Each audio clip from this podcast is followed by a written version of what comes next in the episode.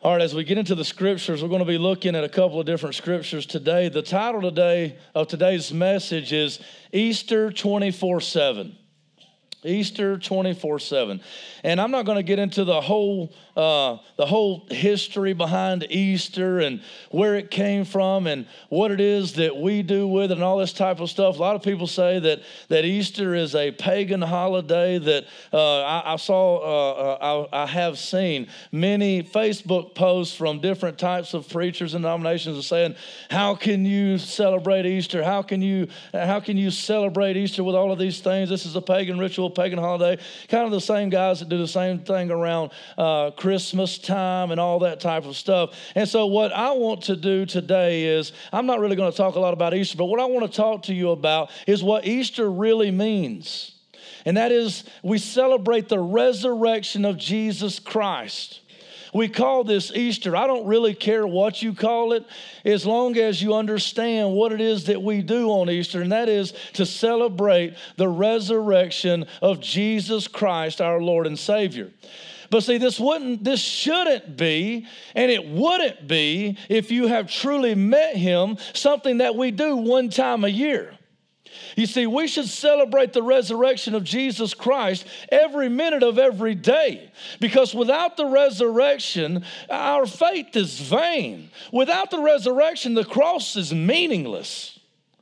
The blood poured out would have been blood poured out in vain. Just another guy who died. Yeah, well, you should ask that question. Uh, any meaningful person, when presented with the, with the story of Jesus Christ and him dying on the cross, should ask the question yeah, well, lots of people have died on crosses and lots of men have died. Lots of men have died sacrificially. Why does this one make such a difference? Why does this one guy, why should he get all of my praise? Why should I honor him? There's been lots of people have gone to war and died sacrificially. A lot of people have been died on, uh, killed on crosses. Why should we celebrate this one guy? The resurrection is the answer to that question. Because this is the one difference between Jesus Christ and Christianity and every other religion on the face of the earth.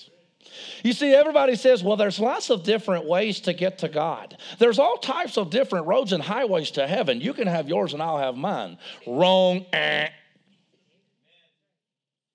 There's only one way, and every other way is hell and damnation. Did you hear that correctly? Gee, okay, you say that's very intolerant. Calm down, preacher. I could kind of be politically correct and say, You believe what you believe, and I believe what I believe. But let me say this that would not be very loving of me. If I told you, Your way is fine, just believe it with all that you have, knowing that it's going to take you straight to hell, well, that's not very lovely. Is it? That's not loving. So let me tell you the truth. And the truth is, is that Jesus Christ is the way, the truth, and the life. And there is no other way, no other way. No man comes to the Father but by him.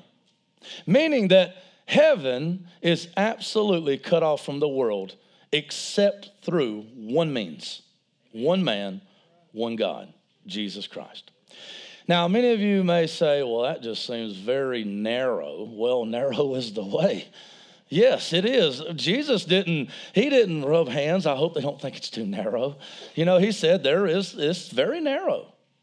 Now, what I want to say to you is, is that when you fully come into Jesus Christ and you realize the resurrection of Jesus Christ, it has a whole different impact. There are people in this room right now that are visitors. I, I don't know where you are. I have no idea. Maybe you've truly been saved and you wondered for a little while. God's calling you back. You know, we see David do that in the scriptures. We see we see Jonah do that. We see we see all these people. You know, they they wander away for a little while and the Lord calls them back. But I see a lot of people in the room who I know personally who claim for years to be Christians. They claim that, oh, yeah, oh, yeah, I believe. But now they would tell me, since I've known them in the past three years, that Jesus Christ actually did a miraculous work in their life in the past three years, and they thought they were saved. They thought they knew Jesus. They thought that they had come to this thing called Christianity, but in fact, they were playing games and they were, they were putting on a show. Because what a lot of people, uh, what a lot of people relate to, and what a lot of people uh, mean when they say that they do believe in Jesus is that, yeah, I believe that's true. Yeah, I, I, I can, I, okay, I can accept that. Yeah, Jesus, yeah, he died on the cross. Yeah, he's a guy. Yeah, yeah, yeah. I go to church from time to time. I'm a good person. Yeah, yeah, I believe all that. No, you don't. Not with your heart. Because when you believe something with your heart, belief affects action. Belief affects action. And when you truly believe something, it makes you do different things. For example, and I got to get into this text over here, I'll give you a quick example. If I came to you, Jake, today, and I said, Jake, this is Jake. Jake, raise your hand. This is Jake. He didn't know I was going to use him in the example. I didn't either. If I said, Jake, if you go to the front door of the church right here and you stand with the black with the doors, the middle of the doors exactly in front of you, you open the doors and walk 50 paces. Take turn right, walk 10 more, dig three feet, and you will find a box with $1 million. It is yours. If you believe, now what would you say if I actually told you that right now? You'd say, You crazy. Yeah, okay, okay. But what if you really believe me? What would you do? You try to beat everybody else in here to get to the to the hole, right? You see, belief, true belief Belief that is not just, okay, yeah, that moves from your head down to your heart and you wholeheartedly take it in and you believe it and you set your life according to it. It affects you and you move and you change. Now, what I want to do, because I may only get to talk to you one time this year, I want to help you to see that there may be, there may be a discord between you and what you say you believe. And then I want to show you why it is that you should change that. Why it is that you should cry out. Because he really is worthy of every part of your being, not just one, not just two, every part. Let's get into the scriptures. We're going to be in 1 Corinthians chapter 15 today. We'll also look at John 11, 25. I want to show you three things about the resurrection that should affect you in a real and meaningful way, and that it should actually have an effect on you in so much that everything about you would change. Every aspect of your life would start to redirect itself to be centered on this one truth. If it is true, if what I'm about to tell you is true, then it should change everything, even for the believer, because we all need more sanctification. See, every person in the room could look more like Christ. Every person in the room could be shaped to be more in the image of Jesus Christ, the Son of God. So, what I want you to do is, I want you to start to pray. I want you to listen. I want you to say to the Lord, Lord, mold my heart. I want you to say, Lord, help me to see the truth and change me to what I need to be. You see, we just came out of a series called The Awakening, where we went to the Bible and we said, How should I think about life? And how should I read the scriptures? And how should it affect me? How should I go about answering life's questions? And so we did a lot of that and we looked at a lot of things. and what we found was, is that we don't come to the scriptures with a pre understanding of what they should say. We actually come with a wrong understanding of what the world says because we can't help but be impacted by our surroundings. So, what we do is we come to the scriptures, we read the Bible, and we let it have its effect in us. So that we then change to conform to the image of the Son, to conform to the Word of God. In the beginning was the Word, and the Word was with God, the Word was God. And so we change to fit the Word, fit ourselves to the Word. Now, coming out of that, I told you, can you put the image up of the upside down kingdom? We are about to start another uh, series called The Upside Down Kingdom.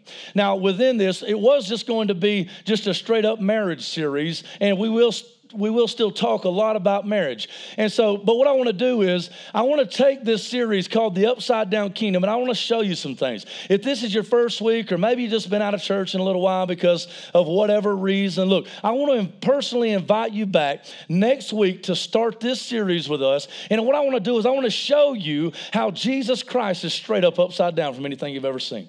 Now, you might have heard a lot of preachers talk about him and I'm nothing special.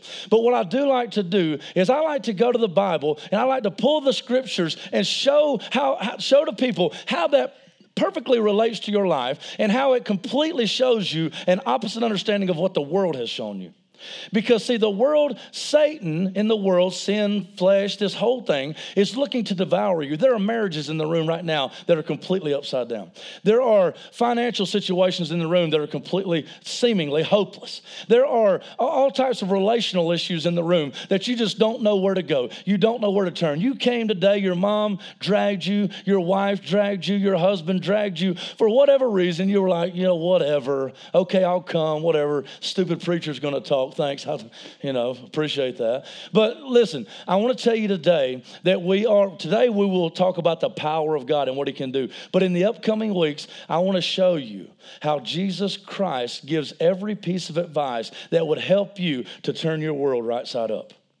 The reason it's entitled the upside down kingdom is really because we live in the upside down kingdom. Jesus Christ inaugurated the one that was right side up, meaning this when you live for Christ and you truly put your Christianity into practice, it makes you live absolutely countercultural or upside down, opposite, backwards from what everybody else realizes. That's why they look at you weird. That's why you stand out. That's why you are just an oddball. Amen. Praise the Lord.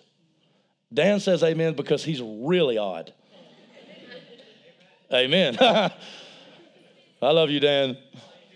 Hey, you should look odd. If you're a believer, unless you're surrounded by believers, you should just look weird because your God, your Savior, was weird.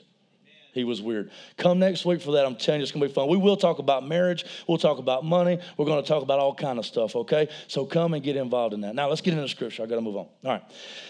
1 Corinthians chapter 15. I am going to read 26 verses and then we're going to break them down just a little bit.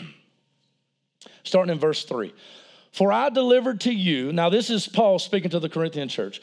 For I delivered to you as of first importance what I also received that Christ died for our sins in accordance with the scriptures, that he was buried that he was raised on the third day in accordance with the scriptures, and that he appeared to Cephas, which is Peter, then to the 12, then he appeared to more than 500 brothers at one time, most of whom are still alive. That's huge. Though some have fallen asleep. Then he appeared to James, then to all of the apostles. Last of all, to one untimely born, he appeared also to me. For I am the least of the apostles, unworthy to be called an apostle, because I persecuted the church of God. But by the grace of God, I am what I am. And his grace toward me was not in vain. On the contrary, I worked harder than any of them, though it was not I, but the grace of God that is within me. Whether then it was I or they, so we preach, and so you believed. Now, if Christ is proclaimed as raised from the dead, now I want you to listen to this. Am I just reading and you're going, just standing there? Listen to this. Now, if Christ is proclaimed as raised from the dead, how can some of you say there is no resurrection of the dead? But if there is no resurrection of the dead, then even Christ has not been raised. And if Christ has not been raised, then our preaching is in vain and your faith is in vain. We are even found to be misrepresenting God, telling lies about God. Because we testified about God that He raised Christ, whom He did not raise, if it is true that the dead are not raised. You see what He's doing? He's saying the dead are raised, the dead are raised, the dead are raised. If the dead aren't raised, then all of this is silliness. For if the dead are not raised, not even Christ has been raised. Second time he said that. And if Christ has not been raised, your faith is futile and you are still in your sins. Let's see how much time we got today because that's a nugget right there. If Christ has not been raised, you are still in your sins. Just a little side note here. Is he talking about one day being raised over there? In that moment right there. He says, if Christ has not been raised, then you are still in your sins. That's present tense. Is he speaking about something over there, over yonder? No. Seems as if this resurrection has something to do with us right here and now.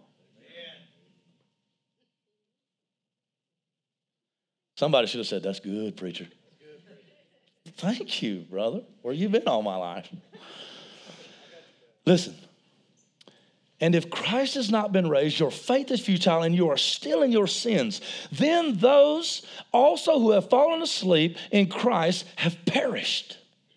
If in Christ we have hope in this life only, oh man, this is one of the key verses right here. If in Christ we have hope in this life only, we are of all people most to be pitied. But in fact, Christ has been raised from the dead, the first fruits of those who have fallen asleep. For as by a man came death, by a man has come also the resurrection of the dead. For as in Adam all die, so also in Christ shall all be made alive. But each in his own order Christ the first fruits, then at his coming, those who belong to Christ. Then comes the end when he delivers the kingdom to God the Father after destroying Every, how many? After destroying how many? Every, after destroying every rule and how many authority and power? Every authority and power. For he must reign until he has put how many? All his enemies. How many? All his enemies under his feet. The last enemy to be destroyed is death.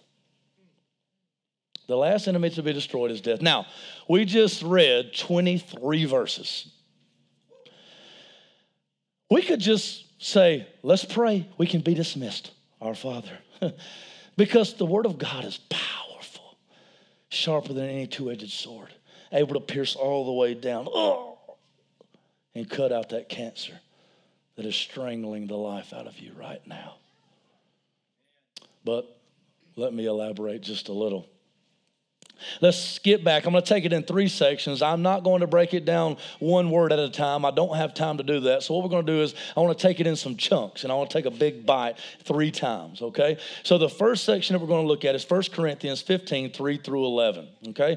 I want to look at these eight verses and I want to show you one simple thing right here that he hammers, hammers, hammers, hammers, hammers, that you can actually take to the bank, that you can hinge your life on. Could somebody in the back maybe uh, grab me a water or something. My throat is about to cave in on me, and I got to keep going for Christ, okay?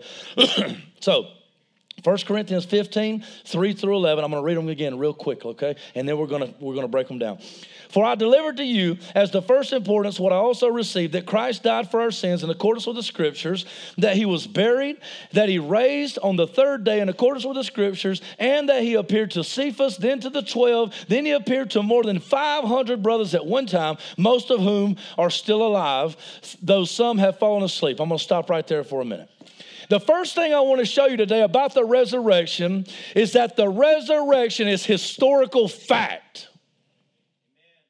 A lot of people speak of the resurrection, they speak of Jesus Christ. I was having a little debate, so to speak, on uh, Facebook the other day. I don't like to do it there, but I felt like I needed to do it there, you know. And, and ooh, I was about to give somebody a one, two, but I couldn't. I said, I, you know, my wife is going to read this uh, later. So, you know, I, I said, well, hold on a second here. But a lot of people want to say, well, Jesus, you know, that whole thing, that's a good story. You know, it's a good legend. That, that's a good, that's a good fairy tale and, and that gives people hope, and, and it changes the way some people act. And if you can control people with that, hey, that's good. Use whatever you need to do to control them. But the fact of the matter is, is that that, that can't be true. it can't be true. Now, I don't really have the time to go into every aspect of the, of the resurrection, and, and that's good. Thank you, brother. I'm just going to leave that open. I don't have time to go into every evidence of the scriptures and of the historical uh, fact of Jesus Christ's life, death, burial, and resurrection. But what I want to do is I want to show you some things here that are written in the scriptures that give more evidence for the, for the historical factuality of the resurrection than you could possibly need. Now, let me just read out of the Bible here. Now, some of you might say, well, that's just the Bible. That's what you believe is true. I don't even believe the Bible is true. I'll give you just quickly why I don't care, okay? All right. Listen to this. I knew you were going to say that. Listen to what the Bible says, okay? That he was buried, that he was raised on the third day in accordance with the scriptures, and that he appeared. Now, this is after the resurrection, that he had died on the cross, hung on the cross, that he had died. His, his side was punctured, blood and water came out, meaning that he was dead, all right? They was to break his legs so that he would slouch down and die uh, of asphyxiation in that moment. But when they checked him, he was already dead. So the soldiers, now these are, these are are trained professionals. They are trained in the art of torture, torture and know just how to keep a man alive just so that they can torture him just a little bit longer. Now, this is all they do for a living. Okay? They know how to torture someone. They had ripped the flesh from his bones. They had struck him just enough times that he wouldn't bleed out. They knew just where to put the nails so that he wouldn't bleed out. They knew exactly what to do and how to do it. You see, there was a little seat that they would nail onto the cross, right under the bottom of those being crucified. You know why? You think it would be so that he would rest or relax? No. You know why they put it there? So that the person couldn't slouch down and go ahead and commit suicide. Because the way you die on the cross is not from the brutality of the cross itself, it's from asphyxiation. Meaning that when you slouch under your own weight, you put the weight of your whole body under your lungs and it suffocates you, and basically you drown or suffocate under your own weight. So what they would do is they would nail a little a seat to the cross so that the that the person would be able to sit, lift it up so that their their torture would last a little longer. Now, just a little side note. Some would try to go ahead and come off of the seat and slouch down and commit suicide because of the brutality of the cross. You know, there was a, a word invented from the crucifixion because there was no other word that could describe the brutality of the cross. It's called excruciating, which means from the cross. So these men would try to come off of the seat and slouch down and commit suicide. You know what they would do with those guys? They would take the man's penis and nail it to the cross so that then he could not slouch down to kill himself. I say all that to say this they knew exactly what they were doing. They knew exactly how far to take it. They knew he was dead. I tell you that because many have said, oh, he wasn't really actually dead. He swooned and passed out. They knew what they were doing. So here we are at, the crucifixion. He is dead. They put him in the tomb, guarded by soldiers, professional soldiers, with a seal on the tomb. You know what the seal means? Basically, in my paraphrase, it says, The king has put this here. If you move it, you die. Everyone knew if they touched the stone, they die. You say, well, the disciples just got the guts up and they did it. Really? Go read the end of John. They were locked in the upper room for fear of the Jews. They were scared to death before the resurrection. They wouldn't have went and gotten his body. They were scared to death that they were going to get brutally murdered as well. But here we see that the scripture says, then he appeared to Cephas, he appeared to Cephas, then to the 12. You say, well, that's just his disciples. They could have lied about it all. Then he appeared to over 500 brothers at one time. Then he adds, many who are still alive. You say, what's the significance of that? You see, well, I, you, you can say, I don't even really believe the Bible. I don't even really believe the Bible. But the problem is, is that if this Bible would have been a lie, then there would be tons, tons of supporting documents that would have come out when the people read this. You see, these people were alive. When this was written, these people were alive. So you could go and you could say, Hey, Johnny, did you actually really say he wrote this here? Did, is this true? Yes, absolutely, it's true. If somebody would have said, No, this is all a lie, where are the documents? Where are they? They couldn't disprove because these people were still alive. They were, they were saying, yes, that's actually true. What case in the history of the world have you had over 500 eyewitnesses and you still have people saying, well, I don't know? Hmm. Takes more faith to deny, if you ask me. 500 eyewitnesses, no one discrediting it. And you know they were writing about it because they wrote all these, they knew you couldn't, you couldn't find the body. They knew you couldn't find the body. How do I know that? Because they wrote all these theories the swoon theory, the grave robber theory, all these different theories. So they're acknowledging, they say, yeah, the tomb was empty. We just don't know, you know, he wasn't really dead. He, blah, blah, blah, Listen, I'm not going to spend a bunch more time there. I'm telling you right now, the resurrection is historical fact. You can't deny it. it says here that he appeared to Cephas, then to the 12. Then he appeared to more than 500 brothers at one time, most of whom, most of them, almost 500 people sounds like to me, they're still alive. He's saying, go ask them. Go ask these people. They're alive. They'll tell you they saw him. Though some had fallen asleep, then he appeared to James, then to all of his disciples. So the first is, is that, uh, that he appeared to Peter, the 12 and 500 more. The second is he appeared to his brother.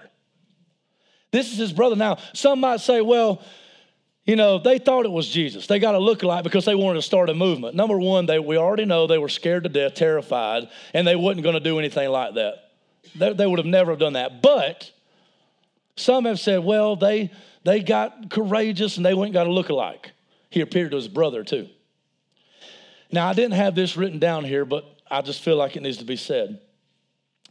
If you think that maybe they made this up. Maybe somehow they even convinced his brother to lie. Maybe somehow, okay. I'm going to throw this in there. And, and, at the end of John, the Gospel of John, it says they were locked in the upper room for fear of the Jews. They were scared to death that what, was, what happened to Jesus was going to happen to them. But then after the first part of Acts, in Acts chapter 2, when Jesus Christ comes and he, and, or after he appears to them, but then after he comes and he gives them the Holy Spirit like he told them that he was going to give them. So he appeared to them, he ate with them, he sat with them, he talked with them, he joked with them, he let them touch him. They touched his body, they felt him. He wasn't a ghost because he was hungry. You know, he's like, man, dying on the cross will take it out of you. You got a fish? You know?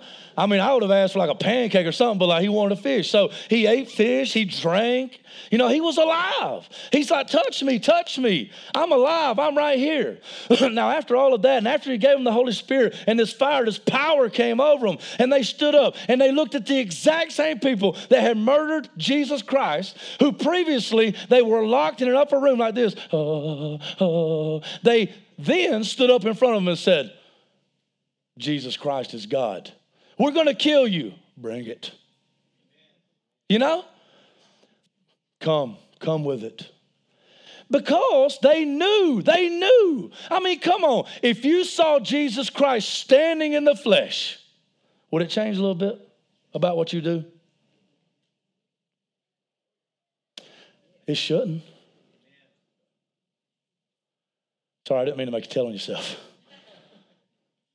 Jesus Christ said, Better is it for those who have not seen yet believed. He looked at Thomas and said, But you need to see. So since you need to see, here. You see, we hope in what we don't see. Faith is the assurance of things hoped for. Your faith should be such that you, you don't need to see. You know Jesus is alive. You know how he's worked in your life. You know what he's done in your life. All of those you have been touched by Jesus Christ, that's why you live your life the way you do. It's because you've seen him in all of his glory and he has touched you and nobody could convince you otherwise. Amen? Come on. Jesus Christ is, is amazing. He's undeniable. The the resurrection is historical fact. I could go on and on and on, but I, am not going to. I'm going to go to number two.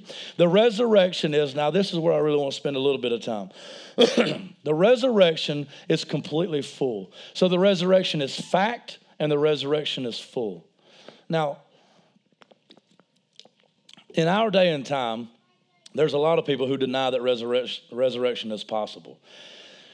Uh, but not really in our immediate region. Okay, we're in the Bible Belt, so most people you talk to, and really most people do actually believe in an afterlife. The media makes it seem like that's a dumb idea and that, you know, religious people are just idiots and, oh, everybody knows that evolution is correct. Yeah, right. Listen, I don't have time today. You want to talk one day? Evolution is dumb, okay? I just said that from here, right? It's on camera, it's being recorded. It takes a lot more faith to believe something as ridiculous as evolution as it does a creative order, okay? So just don't don't go don't go there, all right? Evolution is evolution.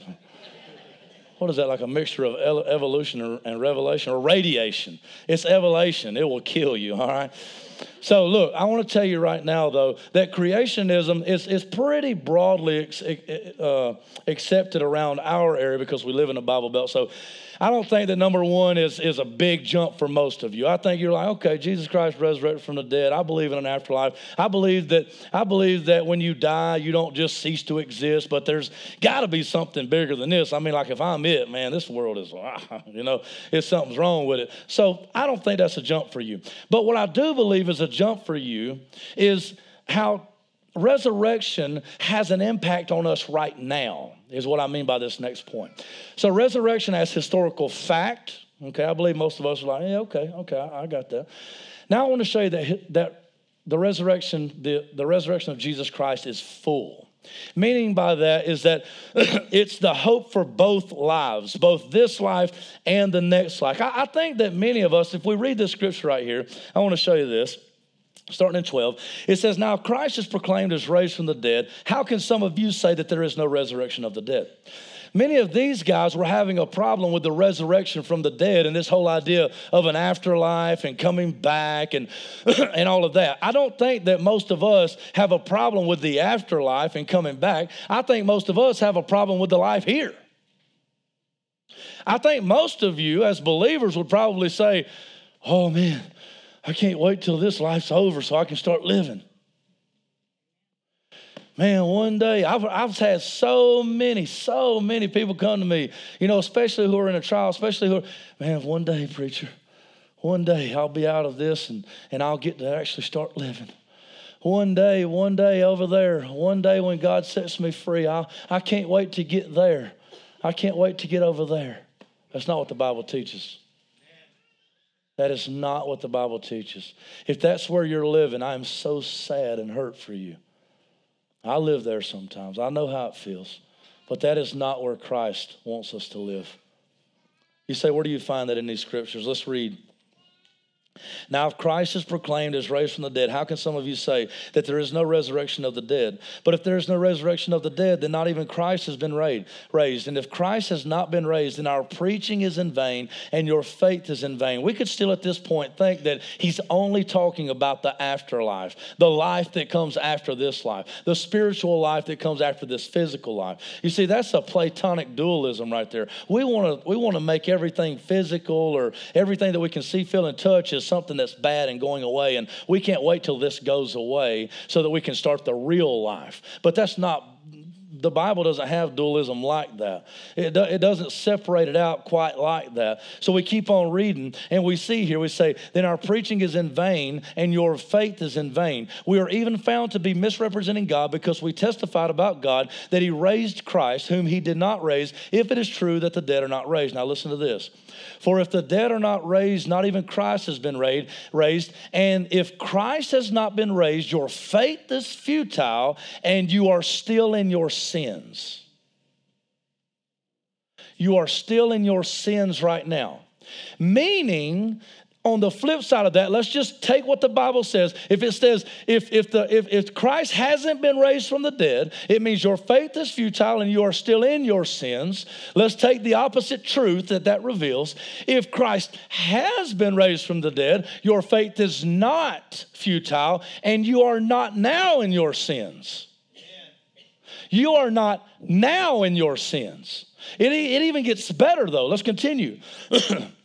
it says, it continues, then those who have fallen asleep uh, in Christ have perished. If he's not been raised from the dead, those who have fallen asleep in Christ have perished. You see, if Christ has been raised from the dead, then what that tells us in this verse, let's look at the other side of it, is that those who have fallen asleep, in other words, what he's saying here is that those have, who have taken a break for a little while, those who have ceased to be alive on this side, those who have fallen asleep, those who have died on this side, okay, then that's it's all in vain. If Christ has not been raised, then they're gone. It's done. They're dead, and that's it. But what's the other side of that? Then those who have fallen asleep in Christ have perished. You see, but the other side of that is, is that if if Christ has been raised from the dead, then they haven't perished.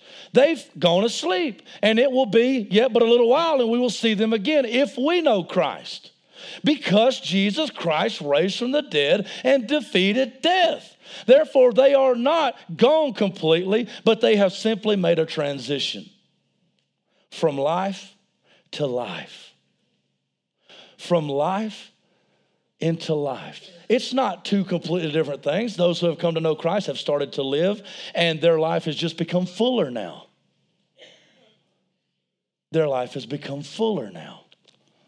Let's read on. This is the one right here. so he, he is talking about those who have died and gone on before us, or those that will die, that they will be raised, that their life doesn't end here, but it begins here and then blossoms once they know Christ, Romans chapter 8, when we come into the fullness of Christ, when we are uh, fully adopted as sons of God, okay? But he goes on here, it's not just about the other side, though. If in Christ we have hope in this life only, we are of all people most to be pitied. Now, he addresses this in the opposite way that you need to be addressed. Because your problem is not thinking that one day we will be uh, that we will be glorified with him or that we will live. You actually don't have a problem with that most of you anyway. We uh, have more of a problem of understanding that we will live today. You see is everybody following that train of thought here is everybody following that? This is yes this is no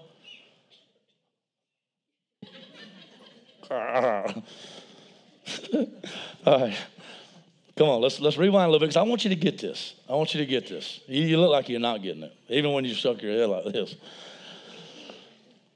Listen to what he says to these guys in the Corinthian church who had a hard time believing in life after death and the resurrection from the dead. If in Christ we have hope in this life only, see, they had hope in that life.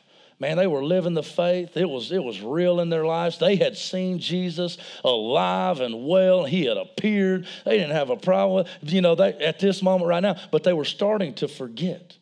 They were starting to wonder about that day out there.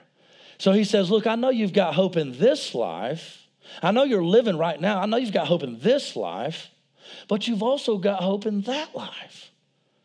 You've also got hope in that life. But here in our day, this same teaching, same meaning, I'm not changing anything. I just want to apply it a little differently because right now, a lot of us, we only have hope in that life and not in this life. We're longing for our faith to be realized, and we haven't realized it. We're waiting for life to start out there. And we don't have hope in this one right here. We're living as defeated. We're living as if, oh, I can't wait till that day. I can't wait till this is over. I can't wait till I finally get to be there with someone or out of this pressure or out of this death or out of this pain. But that's not, no. Paul says that your belief in the resurrection should take you to a full hope that you would live today and tomorrow, that you would live in this life and the next life, that in all things we would live. Death cannot hold you. Death has no right to you. Oh, death, where is your sting? You have been swallowed up in victory. How many of you live in death today hoping that life will happen tomorrow? Why, child of God? Do you not know that Christ died for you and rose again for today? It is time to start living today. This is the resurrection message. The last point uh, that I want to make is this, and the band can go ahead and start to head this way, is that the resurrection is historical fact. The resurrection is completely full for this life and the next. You don't have to wait to experience freedom. I feel like the Lord just wants me to say one more time don't wait to experience freedom. How many of you are in bondage today? Even those of you who say, I'm a Christian, you say you believe, and maybe you do. That's not for me to judge. I, a tree will be known by the fruit that it bears. You take a look in the mirror and you judge for yourself. You compare your life to the scriptures and you judge. But you don't have to live in defeat. I mean, if you're not a child of God and you've never come to Christ, you've never been born again, then you can't live in victory. There's only defeat for you. I would invite you to the cross. I would invite you to salvation. Have those shackles taken right off, thrown to the side, so that you can fly, so that you can be. But, child of God, child of God, you're picking those shackles up and putting them back on. You're returning like a dog to its vomit. You're, you're going backwards. Christ never meant for you to live in defeat today. I know you've been through pain. I know you've been through struggle. I know you've been through trial. But his death on the cross paid for it all. He'll hold you together by the word of his mouth. Step into the fullness of life, which is Christ. The last thing I'm going to talk about is the resurrection is final. It's fact, it's full, and it's final. Three F's. How about that? I'm like a regular preacher today. Fact, full, and final. Listen, the resurrection is the final nail in the coffin of death. You don't have to worry. You see, many of you come, and I know I've been there. I return sometimes too, and vomit tastes awful. But sometimes I I look at my current situation, I look at my circumstances, I look at things that are going on in my life, you know, and and I've not been through anything like a lot of my friends and a lot of my loved ones have gone through, but I even look at my circumstances and I say, I do believe in Jesus, but I just don't know if he's big enough for this one. I don't know if he can handle it. You know, many of you husbands in the room, you know, you want to be a good husband. You want to do what's right. You want to be there for your wife. You want to be you want to be a good daddy. Ladies in here, you know, you want to be the wife and the mommy that you want to be. You want to be the believer. You know, but you got all these things that are holding you back. You got all these questions that are holding you back. Maybe let's go all the way back to number one. Maybe you're having just a hard time accepting the resurrection and the supernatural because it seems out of the ordinary. Well, it is, it's supernatural. Christ is big enough to cover that. Christ is the final product. Jesus Christ is the final nail. Jesus Christ is your final hope. You don't have to have more hope. You don't have to have another hope. The Bible says, but in fact, you see, there was all these questions. And he was addressing their disbelief in a resurrection or that final day to come to where they would be set free. And he said, Look, I know you're hoping in this day, but you have hope in that day too. You have a full hope. And there's no need to question whether or not he raised from the dead. Heck, there were so many eyewitnesses, it would be crazy for you not to believe. The only thing standing in the way is you. He says, But in fact, Christ has been raised from the dead. He's the first fruits of those who have fallen asleep. You see, when Jesus Christ got up from the grave, so did a lot of others. He's the first fruits. If He has secured for us resurrection from the dead, you see, the reason, those of you who don't know Christ, the reason that you're always in trial and torment, the reason that you're always in fear and, and damnation and condemnation, the reason that you're always trying to find a way out of it is because you're still under it. Under what? The penalty of death. Death has you. He has a right to you, and you will be His. But through Christ, the penalty of death has been fulfilled. There's no more need to die. Someone died in your place. Well, if you died and Christ died, though you believed in him, that would be double jeopardy. Christ died for you. You see, and he raised. It said, in fact, he has been raised from the dead, the first fruits of those who have fallen asleep. For as by a man came death, by a man has also come the resurrection of the dead. For as in Adam all die, so also in Christ shall all be made alive, but each in his own order. Christ the first fruits. Then it is coming, those who belong to Christ. Then comes the end when he delivers the kingdom of God to God the Father after destroying every rule, every authority, and every power. For he must reign until he has put all his enemies under his feet. The last enemy to be destroyed is death. Jesus Christ said in John 11 25, He didn't say, I brought the resurrection or I showed you the resurrection. Jesus Christ said, I am the resurrection and I am the life. Whoever believes, for, for anyone who believes, though he dies, yet he will live. He will live. Are you living today? You've come to an Easter service at the well. I told you I was going to give you the gospel because I may not see you again. I hope I see you next week. I don't know why I wouldn't. I hope I see you next week. But you know, let's don't look at next week. Let's look at right now. Where are you? You. Look at your neighbor and say, Me. Go ahead, look at your neighbor, say, Me. See, we shouldn't be wondering where they are.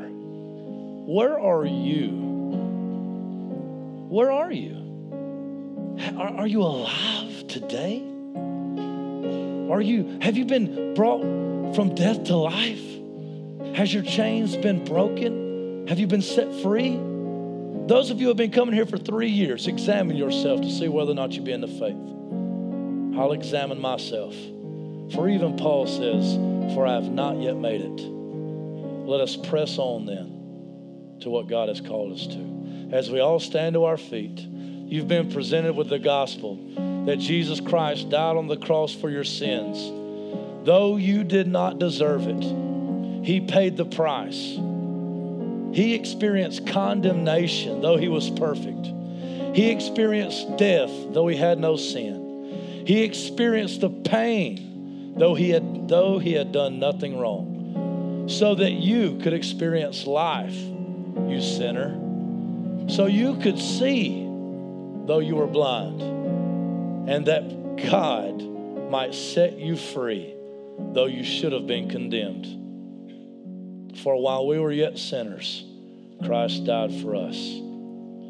The altar is open. We'll have an invitation at this time. And I want you to know that Jesus Christ longs for you to have a relationship with Him, that you might be set free even today. Come, respond as He has called you in your heart of hearts. Come.